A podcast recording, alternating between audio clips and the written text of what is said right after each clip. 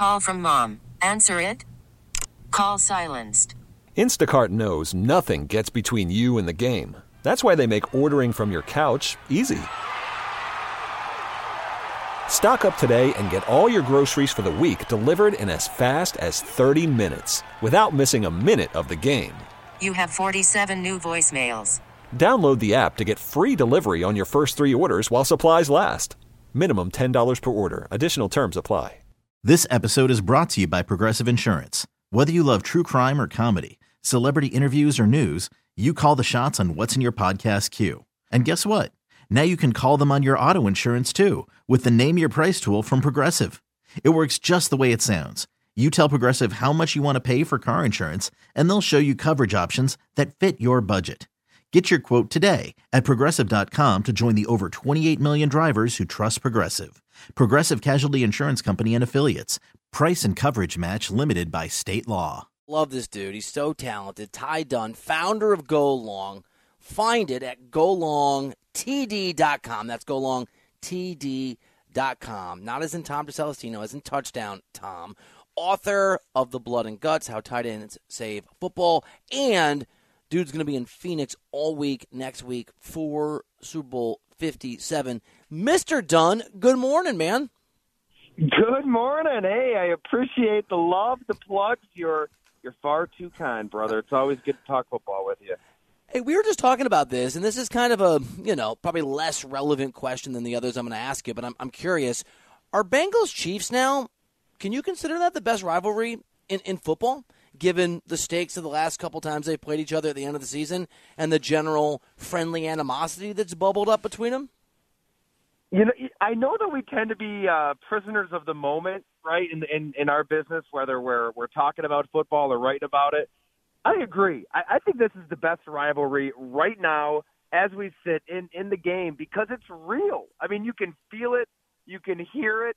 Uh, you know, do, was uh, was Mike Hilton's Burrowhead comment on anybody's mind when there's nine minutes to go and the Bengals are a couple first downs from getting to the Super Bowl? No, I mean words are words.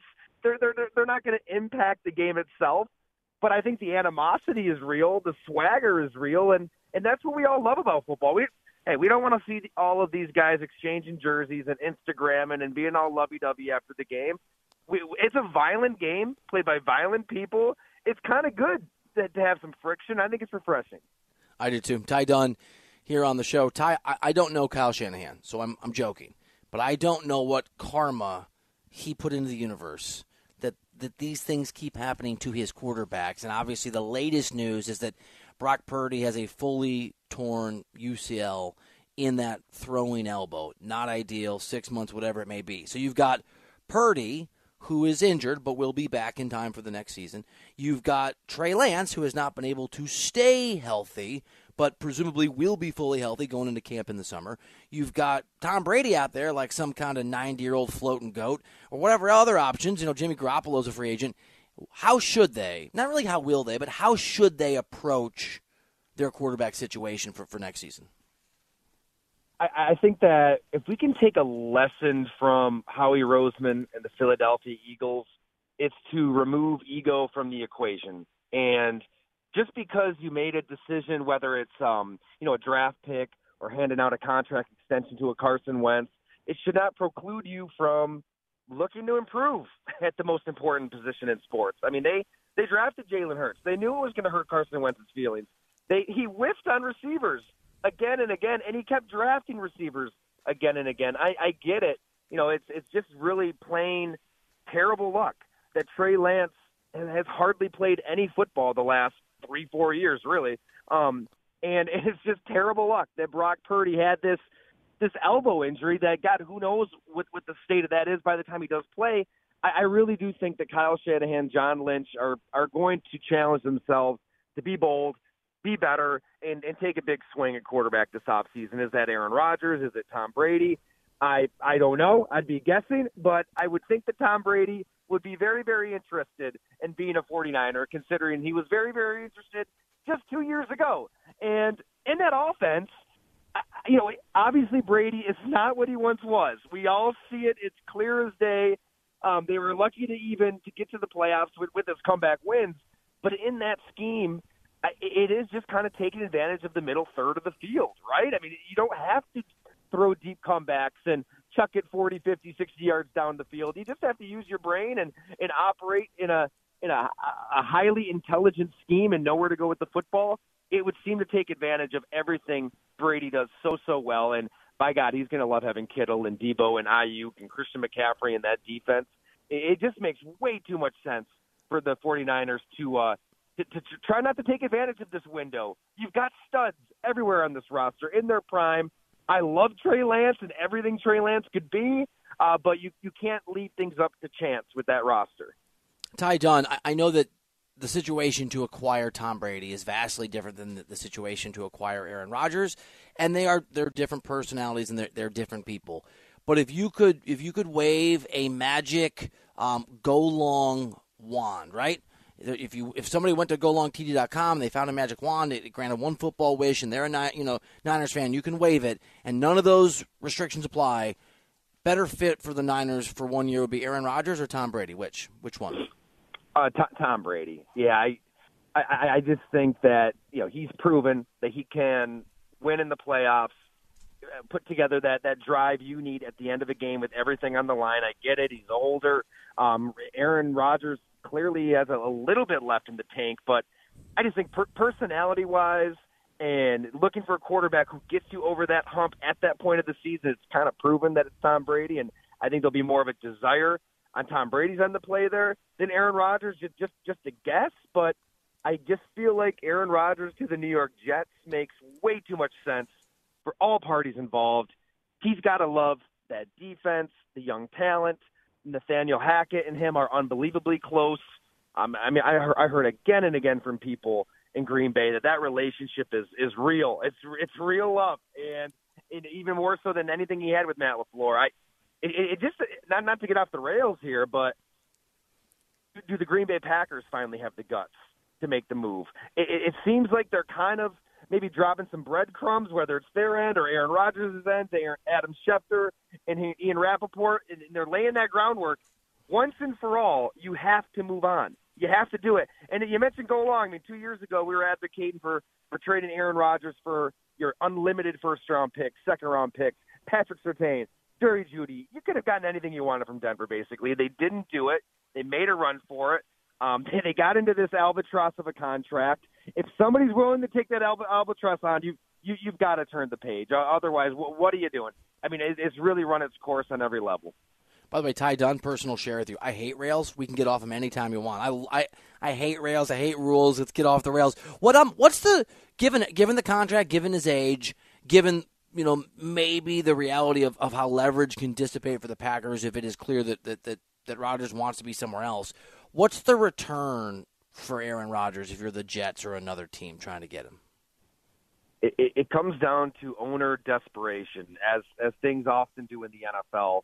I mean, look at what Jimmy Haslam and the Cleveland Browns did last year. It's just an insane contract. That's probably the reason the Baltimore Ravens and Lamar Jackson just can't find middle ground. I mean, that threw everything off. But but he he wanted to do something bold, and he's in charge. It's his money. How desperate is Woody Johnson? Right? I mean, I think the Jets have been hamster wheeling this whole football thing for several decades. They've got a good roster.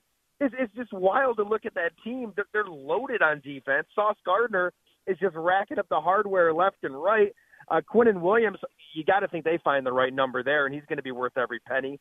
They're loaded. I mean, they're ready to win now, and they drafted incredibly well last year. Lest we forget that Breece Hall ended on IR, and he looked phenomenal at running back. Garrett Wilson could be a star.